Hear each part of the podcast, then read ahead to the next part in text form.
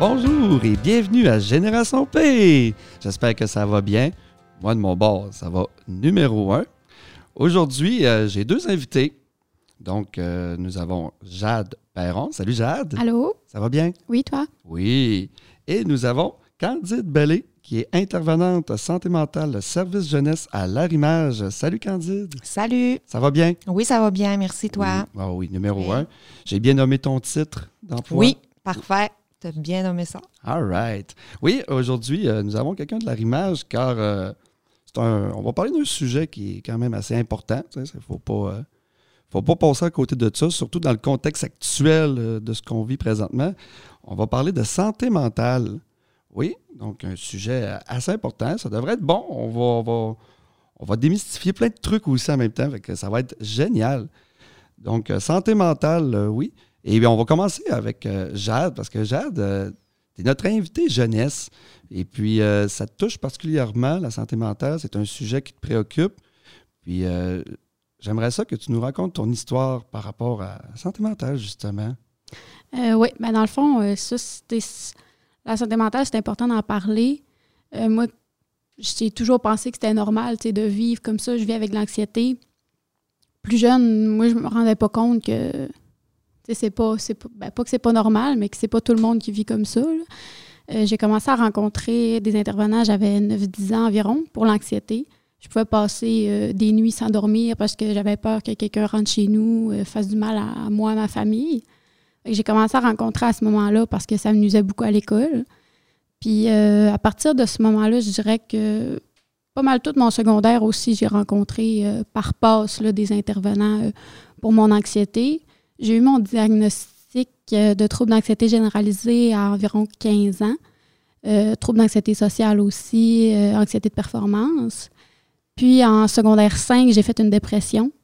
Ça, je me suis comme je pense que ça a un lien vraiment avec mon anxiété de performance aussi. Je me suis poussée beaucoup. Puis, tu sais, j'étais à bout, là. J'étais rentrée en secondaire 5. euh, J'avais plus de motivation. Je voulais plus aller à l'école. Puis, euh, tu sais, jusqu'à un matin que je sois pas capable de me lever. euh, tu sais, je reste dans ma chambre, je reste couchée, j'ai plus le goût de rien faire. Puis, euh, je m'en suis rendu compte aussi parce que, tu sais, je me suis rendu compte que j'étais à bout quand je me suis mis à pleurer à l'école parce qu'il fallait que je rentre chez nous. Je n'étais plus capable. Tu sais, jamais, justement, à cause de l'anxiété, j'ai peur pour mon image avec les autres. Puis à ce moment-là, ben, on dirait que tout a tombé. tu sais. J'ai juste pleuré euh, comme ça à l'école parce que j'étais plus capable. Euh, J'avais plus de motivation. J'étais plus capable de me mettre un sourire d'en face le matin puis euh, me présenter à l'école, faire comme si de rien n'était parce que ça faisait trois mois que je faisais ça. euh. puis personne s'en doutait là, que ça allait pas bien à l'école. Puis, mettons, à l'école, justement, par rapport aux, autres élèves, la perception qu'ils voyaient de toi, c'était quoi? C'était comment avec les autres élèves? Ben, avant, je dirais j'ai tout le temps été comme euh, première de classe. Euh, je parlais pas beaucoup, mais j'étais fine avec tout le monde. Puis, euh, tout le monde me connaissait, mais je parlais pas. euh, j'étais plus discrète. Puis, quand je suis partie, moi, je l'ai je l'ai pas vécu parce que, dans le fond, j'ai été trois mois en arrêt d'école. Puis, euh, moi, je l'ai pas vécu parce que j'étais pas là, mais mes amis m'en ont parlé. Tout le monde posait des questions. Euh, Est où Jade? Qu'est-ce qu'elle fait? Euh, ah, je l'ai vue à l'épicerie, euh, mais elle n'est pas capable de venir à l'école, par exemple. Tu sais, elle n'est pas capable de sortir, venir au cours. Quand je suis revenue, je dirais que c'était pas un jugement, mais comme le monde comprenait pas. Tu sais, ils savaient pas ce que j'avais, puis moi, j'avais comme des permissions un peu, des examens que je faisais pas, des cours que j'étais exemptée. Puis le monde comprenait pas. Tout le monde est comme, ah, euh, pourquoi elle a le droit de faire ça? euh, Elle est en vacances, euh, des trucs comme ça. Fait je dirais pas que c'était un jugement, mais on manque encore de, de compréhension face à ça. C'est de pas euh, de pas assumer des choses trop vite quand. Ça, ça m'a blessée aussi, c'est sûr. Que le monde pense que ah ben elle, lâche. Là. Euh, Elle fait ça pour, euh, pour les vacances. Ça fait trois mois qu'elle n'est pas là. Puis euh, c'est ça. Ouais, il y en a qui avaient des jugements faciles, justement. Ben, parce que c'est peut-être ben, parce qu'on n'est comme pas habitué de, de- de- étant jeune, justement, de, d'être face à ça. Candide, qu'est-ce que tu en penses, Ouais. toi, de ça? Ben, en fait, euh, c'est souvent le cas que la stigmatisation est encore présente. Euh, la, santé mentale, on pense qu'il y a beaucoup d'ouverture, mais c'est encore présent la stigmatisation, même euh, chez les jeunes. puis on en a de la dépression chez les jeunes. On a un jeune sur dix qui va vivre la dépression au secondaire, puis même pendant les études. Donc, euh, puis parce que on le voit pas physiquement, parce que la blessure, si tu veux, parce que le mal est interne, parce que euh, c'est pas physique, ben les jeunes ont l'impression souvent que c'est soit acté ou c'est soit, mais euh, c'est présent, c'est là, hein, on le voit, c'est une souffrance. Et euh, si on demandait euh, à Jade si la souffrance était là, puis sur, tu sais, moi j'aime bien les échelles dans ce temps-là, puis pendant le rétablissement, souvent, ben moi je demande souvent à la personne, ben sur une échelle de 0 à 10, on en est où présentement? Puis ça, ça, ça parle beaucoup quand on parle d'échelle. Puis si on y avait demandé la journée où elle s'est décidée, tu sais, où elle, elle, elle n'en pouvait plus, puis elle a à l'école, ben, tu étais où sur cette échelle-là? en souffrance, comment tu te sentais? J'ai l'impression qu'on était proche du 10. Et euh, quand il revenu à l'école, ben j'ai l'impression qu'on n'était pas dans la souffrance. On n'était pas encore dans je me sens super bien. Fait que c'est un rétablissement qui est long, c'est un rétablissement qui, qui, qui est à long terme, mais c'est des petits pas c'est de l'exposition tranquillement, c'est de reprendre ces choses tranquillement. Puis c'est pour ça qu'il est exempté de quelques affaires. C'est que on va reprendre tranquillement nos choses, on va recommencer, mais c'est pas, c'est pas, c'est pas un rétablissement qui se fait d'un coup. C'est quelque chose qu'il faut reprendre à, c'est quelque chose qu'on va faire, mais sur, euh, c'est comme sur du long terme, si tu veux, mais avec des étapes et euh, de l'anxiété, euh, quelqu'un qui va avoir un, tag, un trouble d'anxiété généralisé, ben, elle va apprendre à vivre avec, mais elle va apprendre à vivre avec toute sa vie. Donc, c'est des périodes où elle va aller bien, mais sait tout le temps qu'il euh, va falloir qu'elle ait des outils, un coffre à outils bien rempli, puis il va falloir qu'elle soit très vigilante à si elle a des stresseurs dans sa vie, s'il y a des moments où elle sait qu'elle va vivre des choses, ben il va falloir qu'elle sorte ses outils, puis qu'elle mette des choses en place pour éviter justement de se retrouver dans une situation où elle va descendre mettons, euh, dans, elle va descendre un peu plus bas, puis qu'elle va risquer de vivre des états plus dépressifs qu'une autre personne. Donc, elle va toujours, il va toujours falloir que Jade soit très sensible à ce qu'elle vit autour d'elle, puis qu'elle ait un coffre bien rempli. C'est vraiment. Ben oui, c'est ça. L'anxiété, ça ne peut pas partir d'un simple. Non, on apprend. non, non, on apprend à vivre avec l'anxiété. Ben oui, ben comme Jade, justement, tu as, appris à vivre avec ça, tu as, continué tes études. Là, Parle-moi d'après après le secondaire, comment ça s'est passé? Euh, je dirais qu'à la fin de mon secondaire 5, j'étais soulagée euh, de partir, de mettre ça en arrière, bien ça. Puis pour moi, j'avais l'impression que le cégep, ça allait être comme une nouvelle vie un peu. Mais je rentrais en sciences humaines. On s'entend que c'est pas mal comme la suite du secondaire. Là. Des cours d'histoire, des cours de français, des cours de maths, tout ça. Puis ça a été dur pour ma motivation aussi euh, parce que justement, j'avais pas trouvé quelque chose qui me motivait, qui m'intéressait, euh, quelque chose que j'avais envie de me lever le matin, d'aller à l'école, d'aller apprendre. Fait que euh, à ma deuxième session en sciences humaines, ben, j'ai lâché, je l'ai pas complété. Je suis allée travailler à temps plein. Puis là, je me suis inscrite en, en éducation spécialisée après ça. J'ai commencé à l'automne. Puis là, je le vois que j'ai trouvé justement ce qui me motivait, ce qui m'intéressait. Euh, mes cours, j'aime ça. Euh, j'ai le goût de travailler, puis j'ai hâte aussi. Que je dirais que c'est ça qui m'a motivé le plus, c'est de trouver quelque chose que j'aimais, puis d'avoir comme. Euh, de voir un peu mon avenir, qu'est-ce que ça pourrait être. Ben, c'est ça, justement, tu t'habitues. C'est un, gros travail sur soi-même, veut pas aussi. Là. Mais qu'est-ce qui pourrait causer l'anxiété? Est-ce que ça décolle euh, de ben, même? en fait, les causes de l'anxiété, il y en a, il y en a. Il y a quelques facteurs. Il y a des facteurs qui sont prédisposants, des facteurs qui font en sorte qu'ils sont biologiques, qui vont faire en sorte que tu as une vulnérabilité à, être, à avoir un, trouble anxieux dans la vie, à vivre de l'anxiété. Euh, il y a des facteurs environnementaux autour de toi qui peuvent faire en sorte que euh, c'est soit l'environnement dans lequel tu vas, tu vas vivre, le, le au niveau socio-économique, au niveau de la même la société, au niveau de plein de choses qui vont faire en sorte que tu vas peut-être plus développer. Euh, S'il y a dans ta famille euh, si tu es élevé par des parents qui vivent de l'anxiété, eux, ben, veut, veut pas, tu plus tendance, mais c'est pas automatique si tu un parent anxieux qui va avoir un enfant anxieux. Ça dépend aussi de la vulnérabilité du jeune aussi. Euh, faut pas que quand on dit oh mon Dieu mon enfant anxieux c'est parce que c'est moi. Non non non c'est pas automatique. Puis on, on peut pas dire que chaque enfant anxieux c'est le parent qui est coupable là-dedans. C'est pas vrai. Il y a aussi euh, la capacité d'adaptation de l'enfant aussi.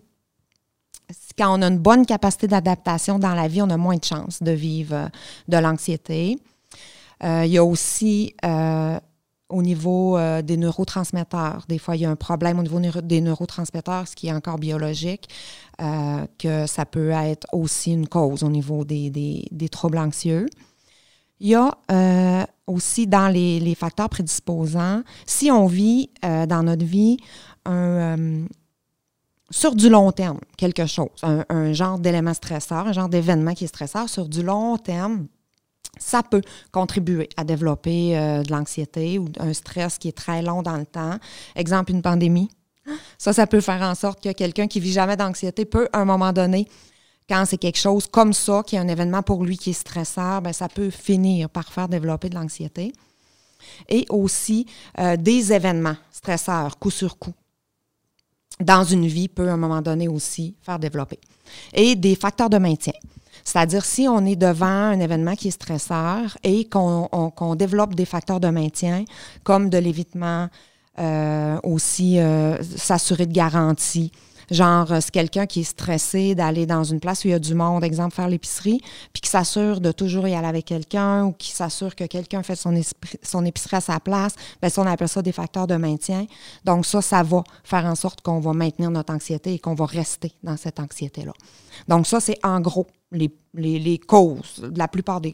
On a fait pas mal le tour des causes de l'anxiété.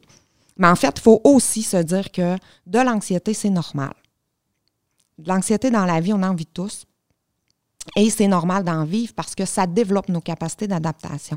Donc, tout le monde vit de l'anxiété dans la vie il faut normaliser aussi cette anxiété-là parce que la plupart de l'anxiété qu'on va vivre, elle est normale.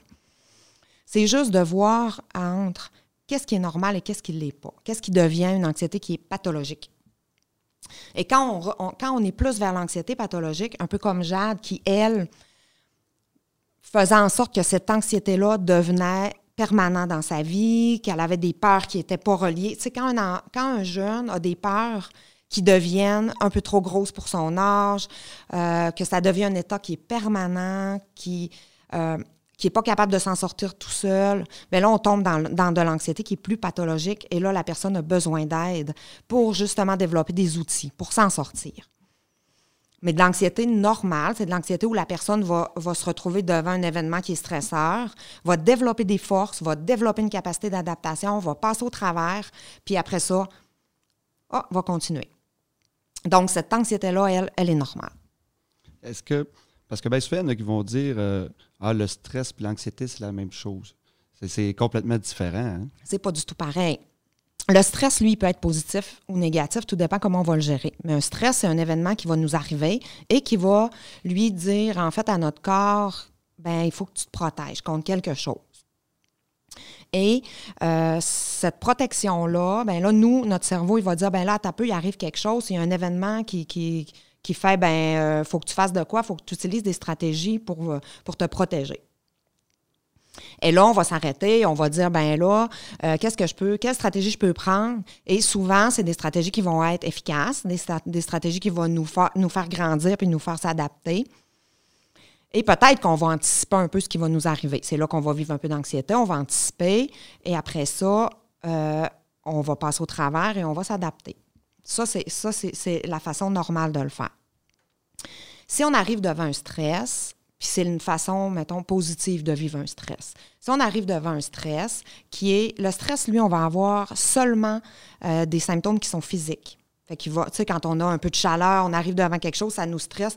Là, on vit des, symptômes un peu physiques. C'est juste physique, le stress qu'on va vivre. Fait que là, on arrive devant un événement, oups, ça nous stresse un peu. On a des symptômes physiques. Et là, si cet événement-là nous amène à avoir d'autres symptômes qui sont plus la fuite, euh, on appréhende, euh, on, fuit, on attaque, on, ben là, on tombe dans vraiment de l'anxiété. Et si on, tombe toujours dans les mêmes stratégies qui sont la fuite et euh, l'attaque, ou, tu sais, tout le temps, souvent c'est la fuite que les gens vont prendre quand ils vivent quelque chose d'anxiété et que ça devient plus pathologique. Ben là, on tombe dans un cercle qui est plus l'anxiété pathologique et là, la différence entre le stress et l'anxiété, dans ce cas-là, c'est que le stress, lui, il va nous amener plus. Le stress qu'on va vivre devant, on va, le, on va le traiter de façon négative. On va vivre de l'anxiété, on va appréhender. En fait, l'anxiété, il faut toujours penser appréhension. L'anxiété, c'est qu'on appréhende ce qu'on va vivre, qu'on se sent impuissant devant ce qui va se passer. Et là, on tourne dans cette roue-là et on choisit des stratégies qui ne sont pas gagnantes, des stratégies qui font en sorte qu'on ne fait pas face à ce qui s'en vient. En gros, l'anxiété, c'est ça.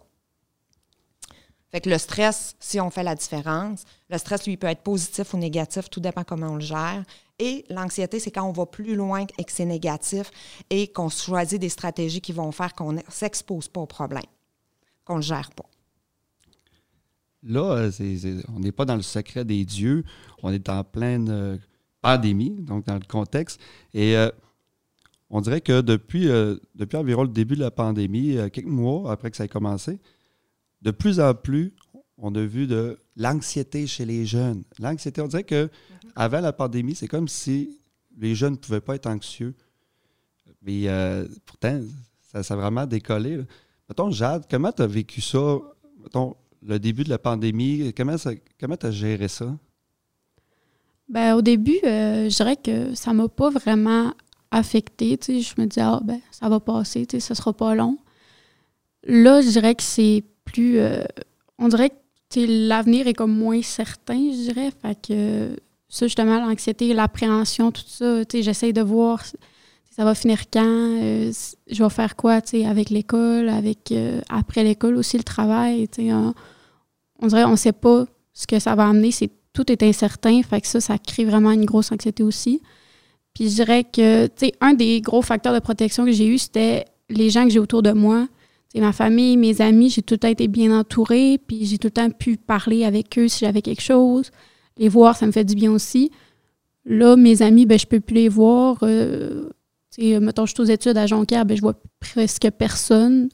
Ça, je dirais que ça m'a affecté beaucoup aussi. Tu es plus tout seul, tu es dans ta bulle, tu as le temps de penser en masse. Là, fait que c'est ça, les appréhensions, ils viennent plus facilement.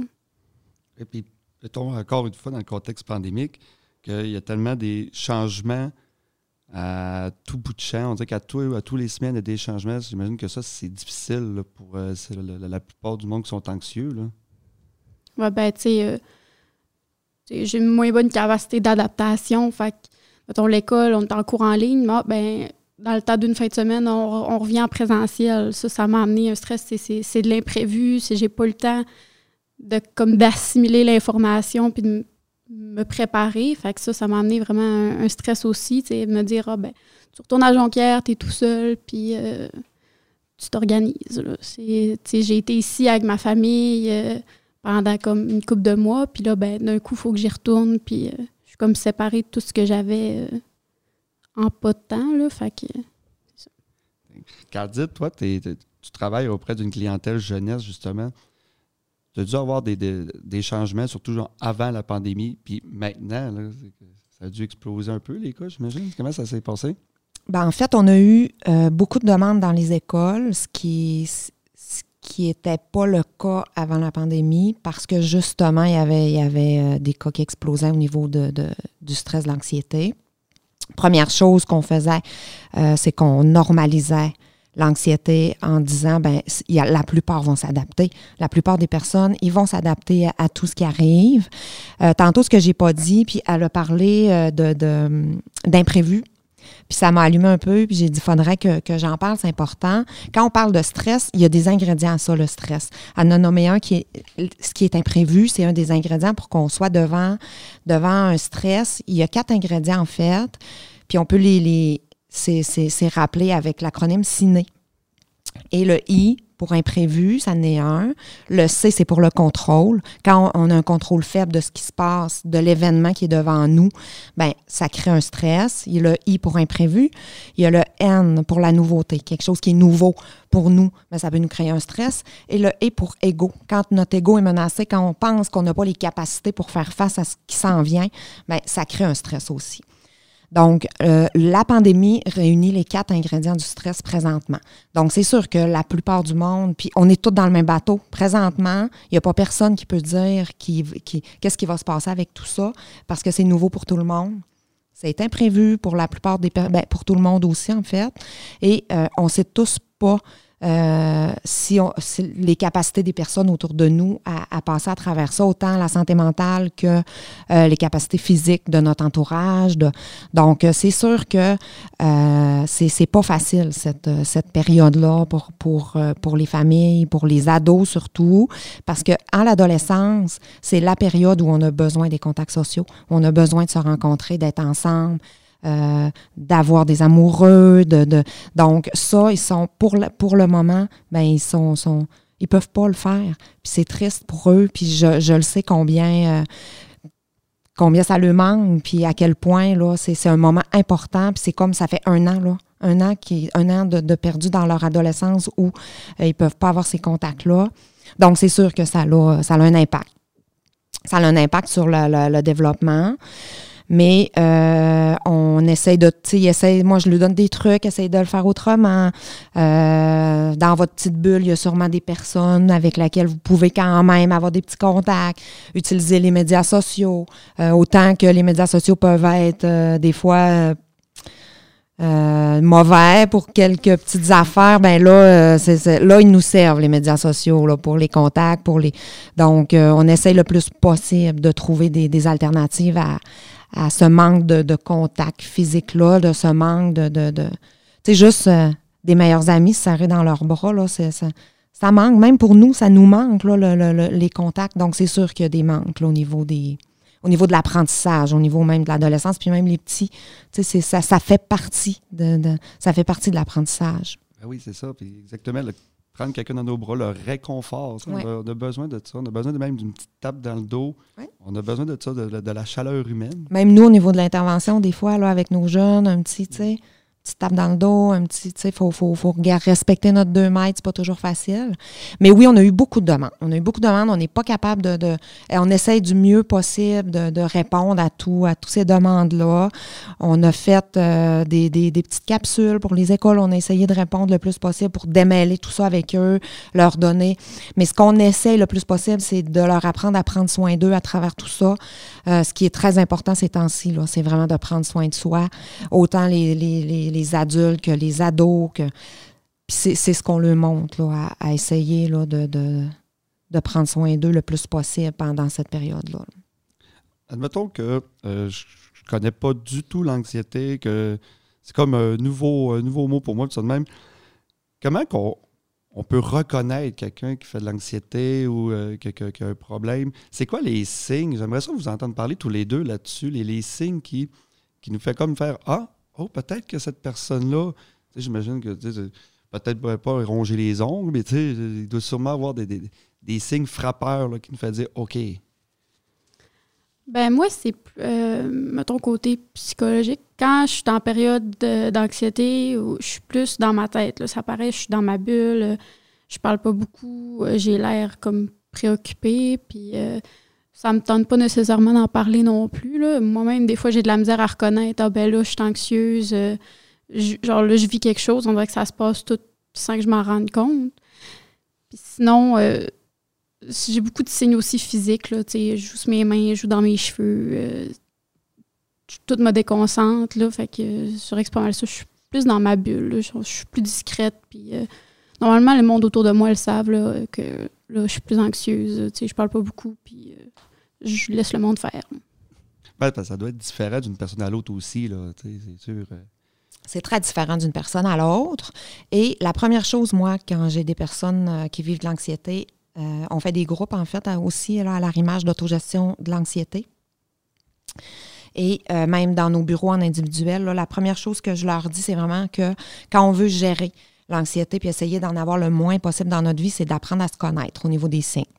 On a quatre, euh, quatre sphères au niveau des signes. C'est au niveau physique, euh, au niveau cognitif, au niveau des émotions, puis au niveau des comportements aussi, où on, a des signes qui, qui, apparaissent. Et l'important, c'est de reconnaître les signes, puis de reconnaître les premiers signes qui arrivent.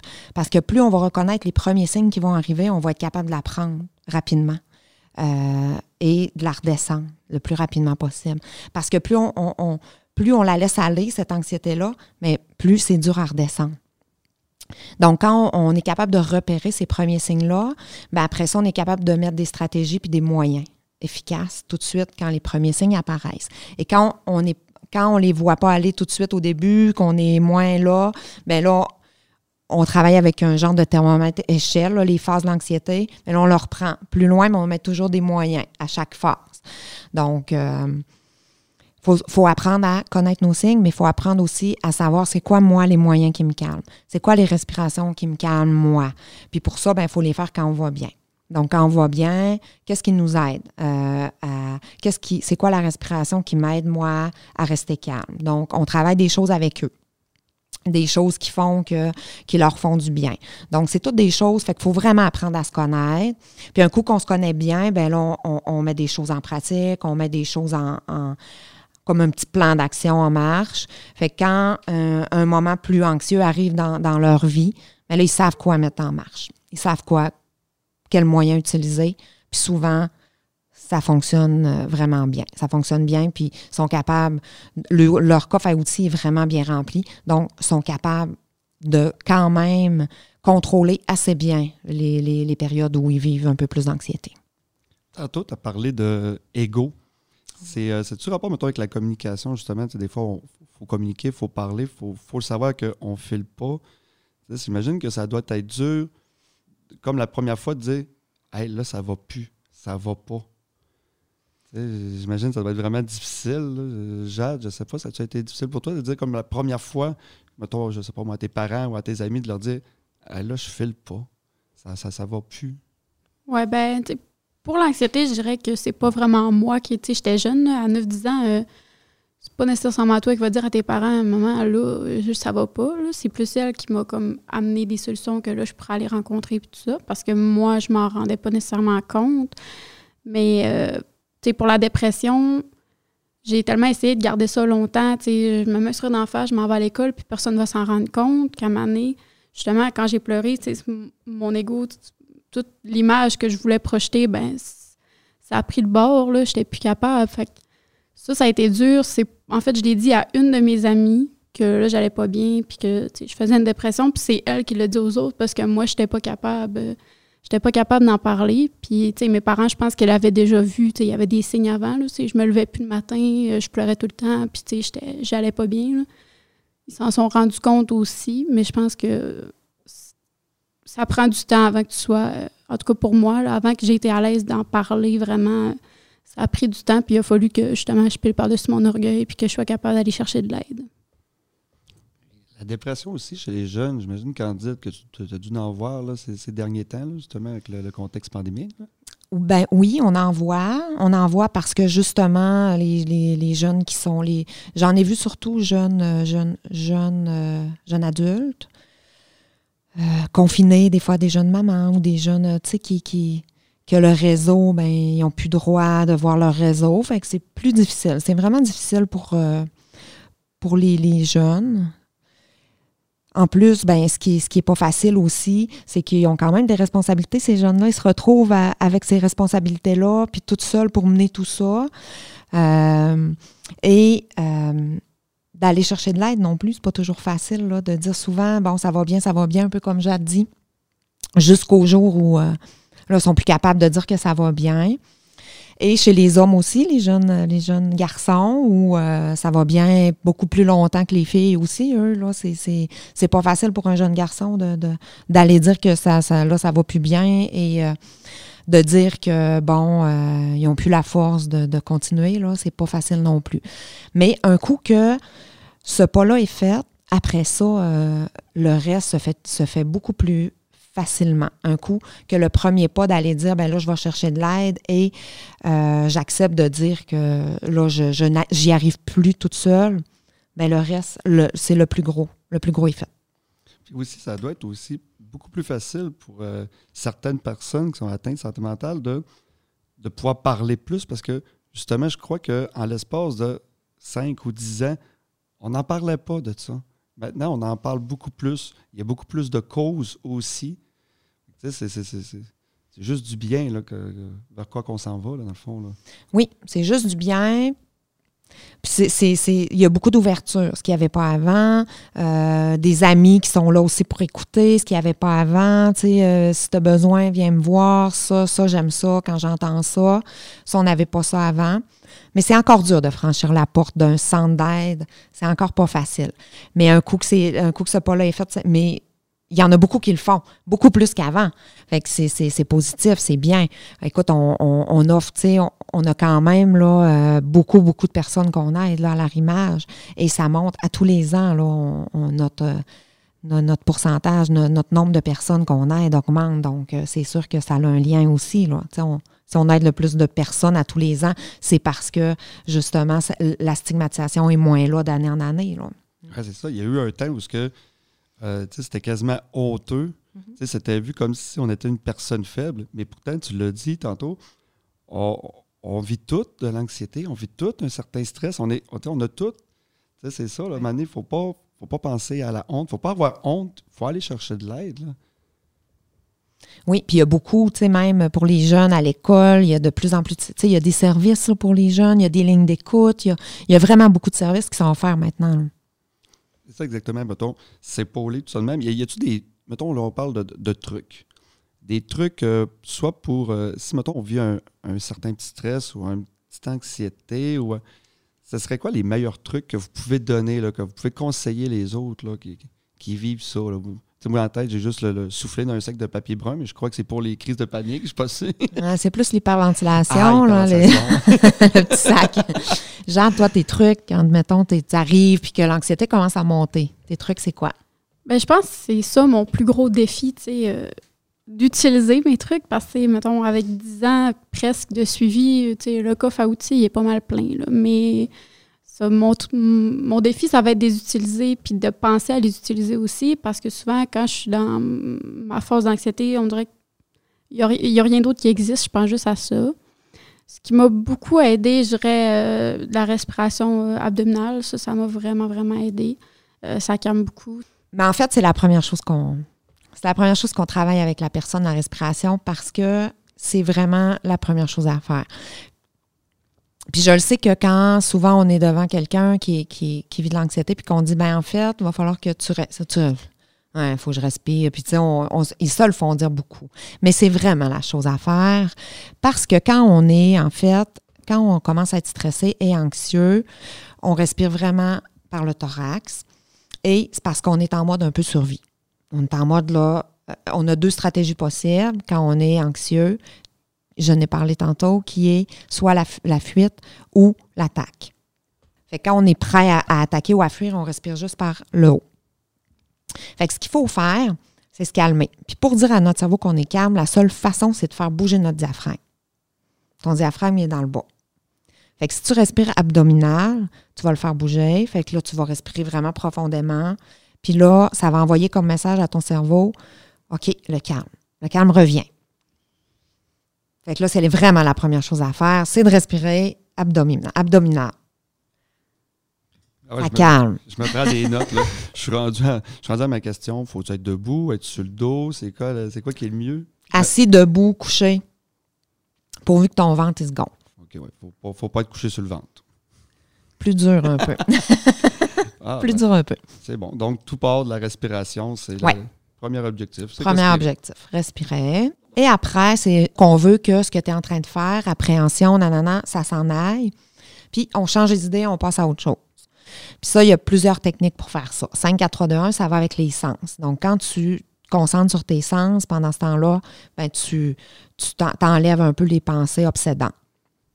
Donc, c'est cinq choses que tu vois, quatre choses que tu entends, trois choses que tu touches, deux choses que tu sens, une chose que tu goûtes. Fait que là, pendant que tu fais ça, ben là, ton cerveau, il est vraiment occupé à autre chose. Fait que pendant ce temps-là, il tasse, que il tasse tes, tes, tes, tes obsessions ou tes choses à laquelle tu penses sans arrêt. Fait que c'est des techniques un peu comme ça. Ou, ou, encore, tu vas regarder un peu ce qu'il y a autour de toi, puis tu vas nommer un peu ce qu'il y a autour de toi. Genre, bon, il y a des briques là, tu peux compter les briques, tu peux compter euh, les céramiques sur le plancher. Fait que tu, tu, y vas vraiment avec des choses qui, qui, sont concrètes, des choses que tu vois, ou des choses que tu entends. Des... C'est vraiment quelque chose qui, pour vraiment te changer les idées. Ça, c'est où tu fais quelque chose que tu aimes. Tu vas courir dehors, tu vas prendre une marche, tu écoutes de la musique, tu vas dessiner, tu vas. Tu fais vraiment quelque chose qui te fait du bien, quelque chose que tu aimes faire. C'est parfait, ça. hey, Checkez-moi bien à soi. Hey, hein? Euh, moi, j'aimerais aussi qu'on parle euh, les mythes. Les, fameux mythes en santé mentale. Parce que malheureusement, on vit encore dans un monde où il y a des, on dirait qu'il y a du monde qui n'aurait jamais sorti de leur vie, puis qu'ils ont souvent tendance à dire Mettons qu'un homme vivrait euh, une santé mentale fragile ou qui, justement, vit de la dépression, on dit tout le temps Ah, ouais, donc, impossible que tu vis de la dépression, donc, c'est plus côté euh, les filles, puis ça de même. J'aimerais ça qu'on les démystifie, ces mythes-là. Là. Ben, en fait, j'ai n'ai pas amené les statistiques avec moi, sauf que souvent, c'est des mythes, ces choses-là. Euh, comme si on parle d'anxiété, au niveau de l'anxiété, c'est que souvent, en fait, ce qui arrive entre les hommes et les femmes, c'est que souvent, c'est pas vécu de la même façon. Euh, si on parle d'anxiété, les hommes, les, les, garçons ne vivront pas l'anxiété de la même façon que les filles. Si on parle d'anxiété de performance, exemple, ben les filles, souvent, ça va être de l'anxiété de performance plus au niveau de l'école. Les gars, ça va être plus sportif, au niveau du sport. Donc, souvent, c'est, ça va être la façon de le vivre qui va être différente. Est-ce que vous en connaissez des, des, mythes que vous étiez obligé de dire non, c'est pas ça, c'est pas comme ci, c'est pas comme ça? Ben moi, euh, un qui ça a été surtout, c'est euh, comme la dépression, il, il, y a obligatoirement comme un événement qui l'a déclenché. Et, mettons, je suis allée rencontrer euh, un médecin qui m'a, il cherche absolument à savoir, ouais, mais qu'est-ce qui est arrivé? Je le sais pas, ce qui est arrivé, c'est arrivé de même. Je sais pas. Il n'y a pas quelqu'un qui est mort, puis ah, je suis tombée en dépression. ça peut arriver juste comme ça aussi, je pense. Il n'est pas obligé d'avoir un gros événement marquant qui, le déclenche. Fait que ça a été surtout ça. Puis sinon aussi, euh, à cause, je l'ai fait, j'avais 16 ans. Le monde, surtout, tu des jeunes, sont là, ben, tu ça arrive pas aux jeunes, ça. Là, t'es pas assez vieille, mettons, pour ça. Puis, ça, c'est fâchant aussi parce que ça. Moi, comme je disais tantôt, les commentaires, je les ai pas reçus directement, mais il y en a que j'ai entendu, que mes amis ont entendu, de dire Hey, où Jade, pourquoi elle vient plus à l'école? Ça ne tente pas. Là. Mais tu sais, c'est pas que ça me tente pas. J'aimerais bien mieux euh, me lever le matin, être capable d'aller à l'école puis de voir le monde comme, comme je faisais avant. C'est pas, euh, c'est pas parce que je suis lâche ou. C'est quelque chose que je contrôle pas. Puis ces commentaires-là aussi, ça, a comme renforcé le sentiment de don, puis de. Tu te sens fait parce que le monde tu reçois des commentaires que le monde te dit Ah, ben, t'es lâche, euh, ça tente juste pas, force-toi. Ben, je pense que la stigmatisation est en train, ça diminue beaucoup, mais il y a encore comme des incompréhensions, puis des jugements qui sont faits trop vite par rapport à ça, puis on s'en rend pas compte, mais ça peut vraiment blesser le monde aussi. Puis ça, dans ton processus de guérison, ça aide pas. Là. Ah, c'est sûr. Ben, plus on en parle jeune, je pense que mieux ça va être aussi. Là. Vraiment faut encore en parler. faut en oh. parler parce que, tu sais, même au niveau du rétablissement, faut en parler, tu sais, de dire que tu peux pas recommencer tes choses à 100% Tu peux pas guérir euh, d'une dépression en une journée, en un claquement de doigts. Euh, le rétablissement, c'est important que le monde comprenne de quelle façon c'est fait aussi. Euh, puis aussi, le rétablissement, ça veut pas dire que tu reviens, tu peux te rétablir, mais en étant en ayant encore des symptômes, mais tu peux quand même euh, être rétabli puis refaire ta vie puis faire une vie avec des symptômes. C'est correct aussi. Donc, euh, avant de conclure, euh, est-ce que vous avez quelque chose d'autre que vous voulez rajouter, mes amis? Ben moi, écoute, euh, comme conclusion, j'aimerais ça féliciter Jade parce que quand même, c'est pas facile, c'est un parcours qui, qui, qui est pas facile là, de, de passer à travers quand même là, euh, son secondaire avec quand même un trouble anxieux, plus euh, finir ça avec une dépression. Euh, c'est, pas banal comme situation. Tu t'as été forte, t'as eu de, t'as quand même réussi avec à trouver tes stratégies à toi. Ben bravo, moi je te lève mon chapeau, puis continue tes études. Ben, merci. Tu vas avoir un beau métier, tu vas avoir le même métier que moi. fait que euh, bravo, puis continue. Puis, euh, ben, moi, ce que j'aimerais dire, c'est que c'est ça, faut continuer d'en parler. Puis, tu sais, en jeunes aussi, euh, parlez-en si ça va pas bien, parlez-en avec vos amis, n'importe qui. Tu sais, juste vous trouver quelqu'un. C'est important d'avoir au moins une personne à qui tu peux te confier, puis à qui tu peux euh, parler si tu vas pas bien. Puis, ça, de pas prendre ça à légère, puis de pas non plus avoir honte ou se sentir faible parce que tu vas pas bien. euh, tu peux passer au travers là, si tu cherches de l'aide. Ah oui. Oui, puis il y a beaucoup de lignes d'écoute aussi hein, où le monde peut, euh, peuvent appeler si jamais ils ont besoin. Si quelqu'un voudrait te rejoindre, Oui, comment, que- comment cette personne-là peut faire?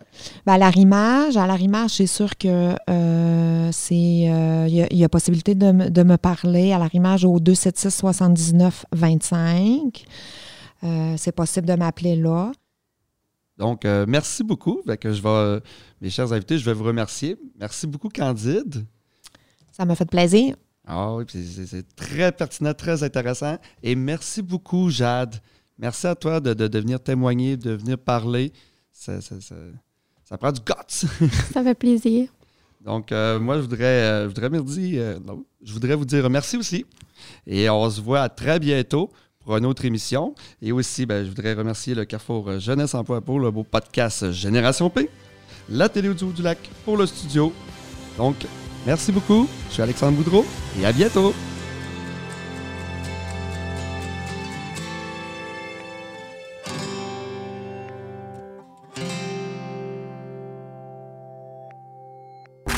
Ce balado est produit en collaboration avec la Télédio du Lac.